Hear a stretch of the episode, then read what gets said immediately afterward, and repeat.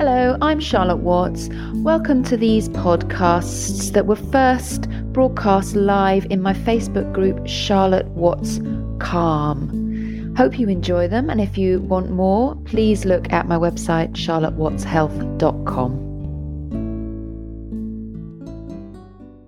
Hello, everyone, welcome to this evening's Facebook Live. And I wanted to address this subject that I talk about a lot in uh, many other aspects, but to just really define that and to discuss what it can mean for us, how it can actually manifest in our lives, and that is what is self care. So, just breaking that down, that is caring, which essentially means kindness, friendliness, looking after, support, and for the self and self care is something that is often particularly needed for those who are looking after others or may even put the care of others in front of that of themselves. And it can sometimes be easier to look after others than it is to care for ourselves. And we can even be quite proud of that fact of how good we are after others. And it's often quite difficult or unfamiliar or something we just not in the habit of doing to turn the viewpoint around to ourself and find that same kind of ease of kindness and ease of giving and recognizing when we need to step back, when we're in need of nurture that we might recognize in other people. So often you can see, for instance, other people, you, you can see if someone's struggling or suffering or have taken on too much. And it might be your advice to say, step back, look after yourself, and make suggestions of what people could do to look after themselves. Go for a walk, you know, go for a massage, take time out, all of those things. And yet, sometimes or often even, if we turn that to ourselves and have that same kind of viewpoint, looking at ourselves objectively without all those labels on the top of what we should be achieving, what our expectations are, then that idea to actually say, step back, you're doing too much, you need to look after yourself, can often fall on slightly either dead ears or confused ears. Because where we're coming from, from our own personal, internal, world and experience can be a place of quite high expectation and even a need to be doing and judging ourselves on how much we do, how much we achieve, and even comparing ourselves to others. And often that comparison to others is very external. So, and we can pick and choose what we see about others. So it might be that, oh yes, somebody is running a 10K, somebody is you know, in say in your industry particularly, it seems to be churning out lots of stuff, and you feel like you should be, or somebody seems to be doing lots of marketing for their business, and you should be, or all these ways of comparing, and of course, things like social media, what people post on Instagram, the kind of posts they put on Facebook about things that are going well and things that are, you know, celebrations, all that kind of stuff can give us a bit of a skewed image of what to expect for ourselves. And also the, the, within that the kind of material that we're drawn to what we want to look at. So often there's a lot of aspirational uh, memes and quotes being put out there of you know you can do it and kind of you know the more the more that we do and the more we head towards our kind of goals for instance. And that can set us up in another place where we might feel that we there's always this sense that there's this a bit out in the distance. And we're brought up in a culture like that. You know, when you're at school, it's like when you're going to do the exams and you get to the next year of school, then it's the next year of university and maybe the next year of, you know, of a job and then a promotion. And there's just this sense of up, up, up, up, up, lots of levels to look at and just things to be achieving. And within that, the actual resonance of, is this what I want? Is this what I need?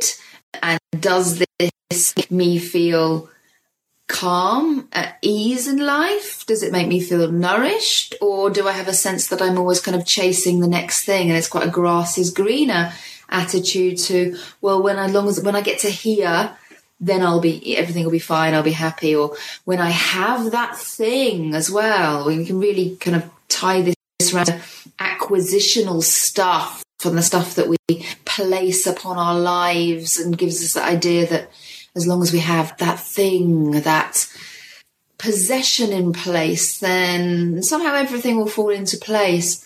So rather than often that idea of actually tuning into deep within us, deep in our belly of what we actually need, we can feel that we're chasing lots of things that might satisfy a short term need, but ultimately don't have that sense of underlying nurture and care and nourishment.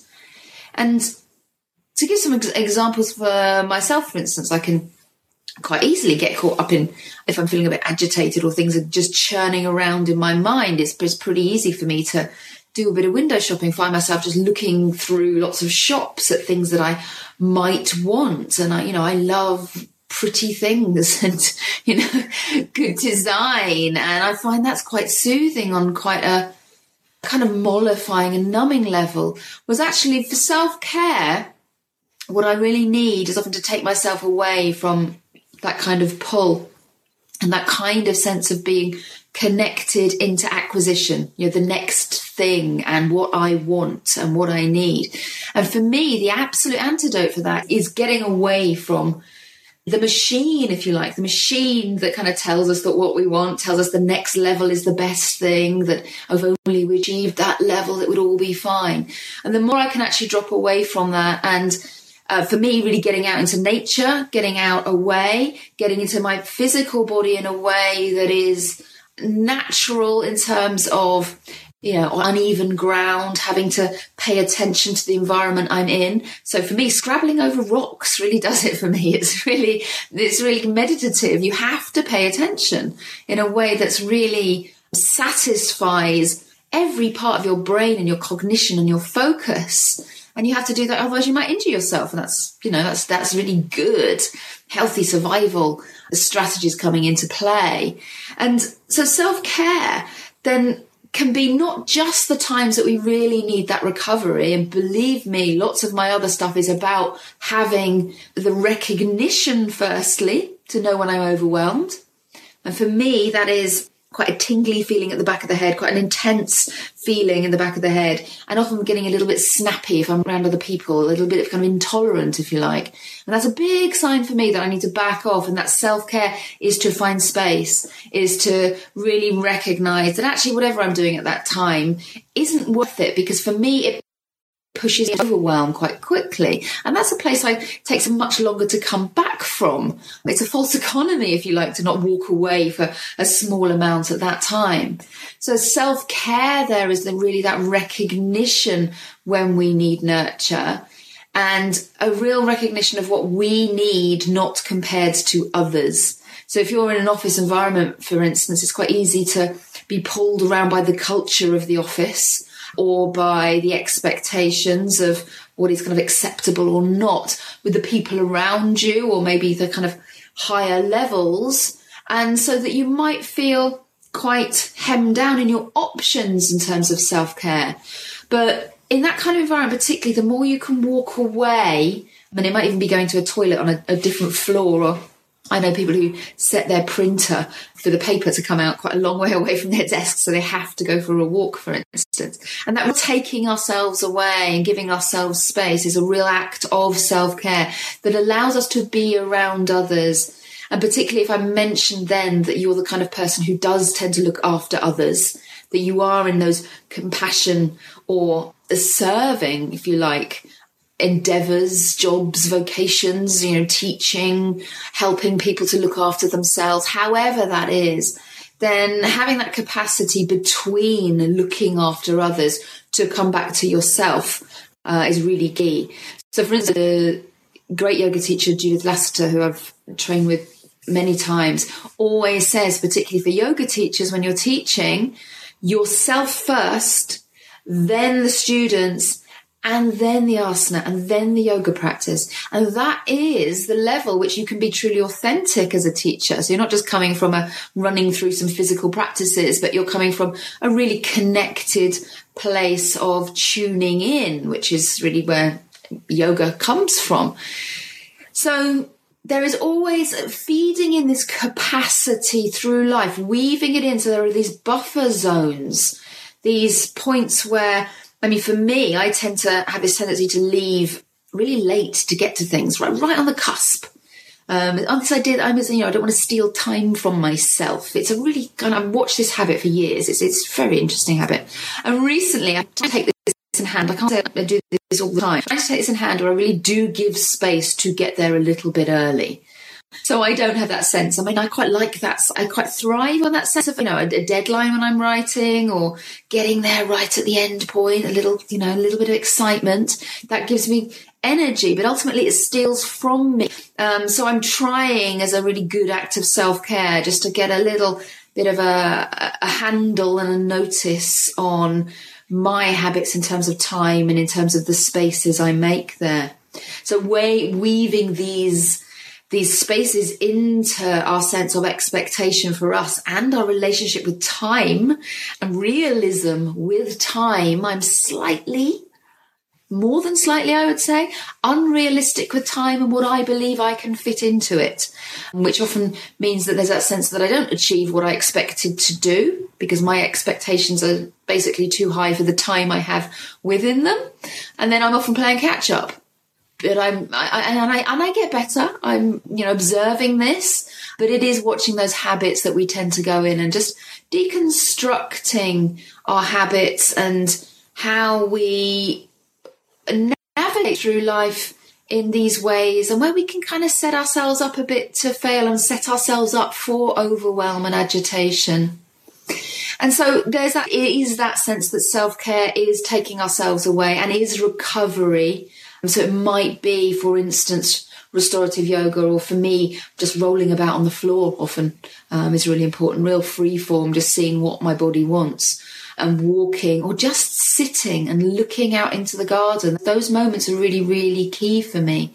But also self care can be how we treat ourselves in terms of movement. So if we're stagnating, getting quite sedentary in a kind of office environment. Self care is the taking breaks. It is moving around. It is standing up and kind of moving in the body, doing some kind of shoulder rolls or some circling of the hips at the very least, just to kind of get channels opening and, and fascia moving and circulation going. So it is that sense that's not just about purely coming down with the nervous system, but it is what we need when we need exercise, when we need energizing, when exercise might be too much and we're noticing that fatigue.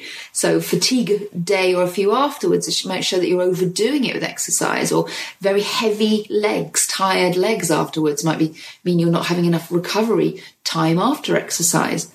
So weaving all those things through. And the most important factor behind self care is self compassion, is this acceptance that we, you, are deserving of kindness as much as you would recognize that others are deserving of kindness. Again, turning that eye round to yourself and being able to place a hand on your heart and feel truly, not just as a concept that you are deserving of kindness, but actually feeling that.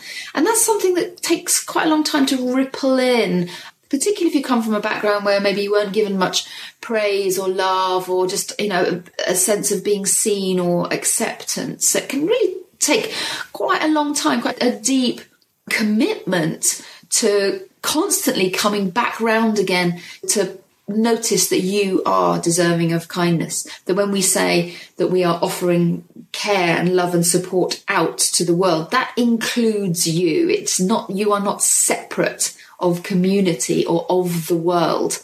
And particularly again, if you've come from a place of trauma, it can be quite ingrained, this thing that it's kind of slightly you against the world, even in this tiny, tiny bit, or even that um, really no one's going to look after yourself you and I kind of come from that place, like that kind of real deep independence that often comes from having to look after yourself when you're younger. So looking at all of these things and any kind of metta practice, metta's loving kindness, metta bhavana practice within the Buddhist meditation canon is developing self compassion, that friendliness towards yourself. So, very good to look up those. Um, there's plenty of uh, meditations available, including one by me um, on the internet. But just periodically taking time to step back and be with yourself and recognize your worth and your need for care, self care. And it is that that allows you to care for others and is that that allows to you to achieve what you need to achieve without this sense of continual expectations out there somewhere else that actually you are exactly right as you are and where you are is exactly where you need to be right now. So that acceptance and dropping down into grounding in the present moment. So I hope that's been of help and all of those things, all of those aspects of things that I continually come back to in my life. And I think in our busy society, it's really important to take those spaces and just really explore what you need. So I'd love to hear comments from you and any questions, of course. So I will uh, see you back in the Calm group.